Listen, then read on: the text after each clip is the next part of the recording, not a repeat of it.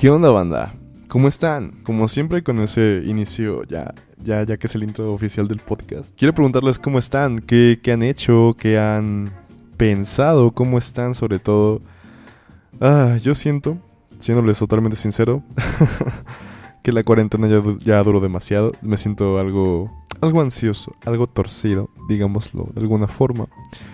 Pero no pasa nada, digamos que hace rato lo estaba meditando y fue como, bueno, mira, pase lo que pase, creo que siempre es como bueno o tener como, no sé cómo decirlo, como paciencia ante todo problema o adversidad sin sonar como muy acá, ¿saben? Pero bueno, de eso no vengo a hablarles hoy. Eh, hace rato estaba pasando por mi cabeza algo muy, este, muy interesante.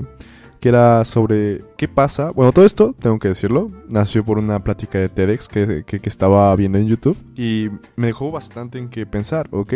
Y esta hablaba sobre seguir adelante o darte por vencido. Entonces, no sé, como que me di cuenta de muchas cosas cuando estaba escuchando esta plática, porque digamos que me, me di cuenta cómo romantizamos muchos, muchos temas, dej- dejémoslo así, o sea, como, güey, ser una persona admirable, ser una persona famosa, ser una persona, digamos, exitosa, ¿no? Para, para englobar como todo este tipo de desmadre, güey. Y fue como, ¿por qué romantizamos eso y el, y el luchar por nuestros sueños? O sea, a ver, lo voy a dejar así. Yo, yo soy una persona, creo que soy el primero que te diría que luches por tus sueños y por todas las cosas que tú quieras hacer. Porque pues ahí está lo chido, digámoslo. O sea, ahí está la esencia de lo que eres tú, porque es tu trabajo. Y si tú trabajas, pues vas a llegar a donde tú quieres. Pero también otra parte de mí, mientras escuchaba esta plática, estaba como de, güey, pero creo que sí es cierto de que muchas veces no podemos llegar a ese punto, ¿ok? Y no quiero sonar fatalista, ni pesimista, ni mediocre, o, o, bueno, cualquier cosa que, que, se, que se vincule mucho hacia ese, a ese, hacia ese término,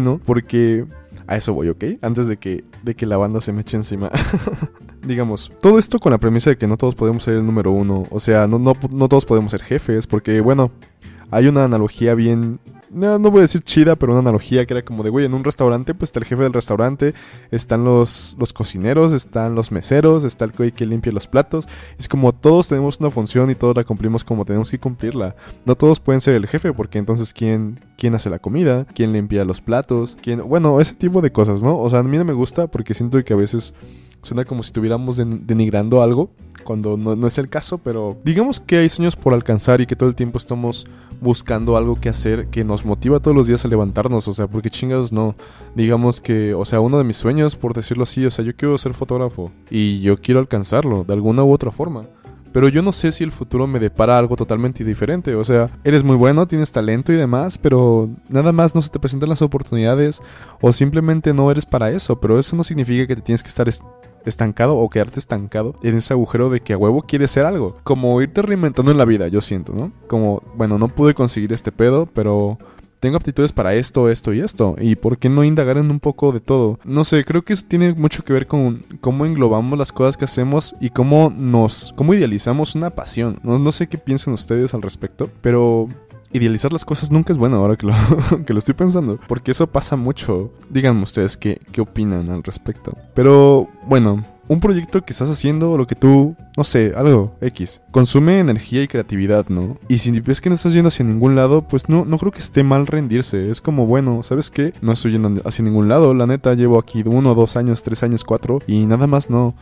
Y mucha gente, está bien raro porque eso no sé algún término debe de tener y alguien tuvo que haber hablado de esto, no sé, pero imagínate que alguien te dice como, güey, es que mira, si lo intentas, otros dos años puede que lo, que lo consigas, ¿no? Tú no sabes de aquí a hasta dónde esté el éxito. Y eso a mí se me hace algo un poco absurdo. ¿Por qué? Porque eso me suena mucho a la falacia de los, de los precios hundidos. No sé si alguna vez han escuchado ese término, pero es como cuando algo no está funcionando, digamos una relación. Es como, bueno, estás con tu novia uno, dos, tres años y ves que no está tan chido, no te sientes cómodo, pero es como, bueno, tal vez si le invierto otros dos, tres años funcione, cuando en realidad no, todo está yendo en declive a la chingada, ¿no? Entonces me puse a pensar un poco en eso respecto a los sueños y a, las, y a los proyectos. Entonces como, bueno, si ves que no estás consiguiendo nada al respecto, ¿por qué no... O sea, no estoy hablando de cosas monetarias, ok, yo estoy hablando de si no te, o sea, si te gusta, pero ves que no, que te está causando más amarguras que, que, que, felicidades, o sea, para resumir. ¿Por qué no lo dejas? ¿Por qué no cambias? ¿Por qué no experimentas con otras cosas? Igual, a lo mejor te gusta mucho eso, pero, pero igual puedes intentarlo con otra cosa. O sea, no, no nada te ata a ese tipo de situaciones. Pero no sé qué opinan ustedes, o sea, digamos que estás haciendo algo que realmente te gusta, algo que te gustó, que, que te parece chido, y en su momento se te hizo como la mejor forma de, de emplear tu tiempo y tu vida ahí, ¿no? Pero estaba pensando como si neta en algún momento te sientes más agobiado o te sientes más perdido o incómodo, creo que lo podemos dejar así, en incómodo. ¿Qué hacemos? O sea, la neta, creo que no está mal rendirse, dejarlo ahí, como, bueno, creo que puede emplear este, este tiempo, esta energía en otra cosa. Y no está mal, claro que no está mal.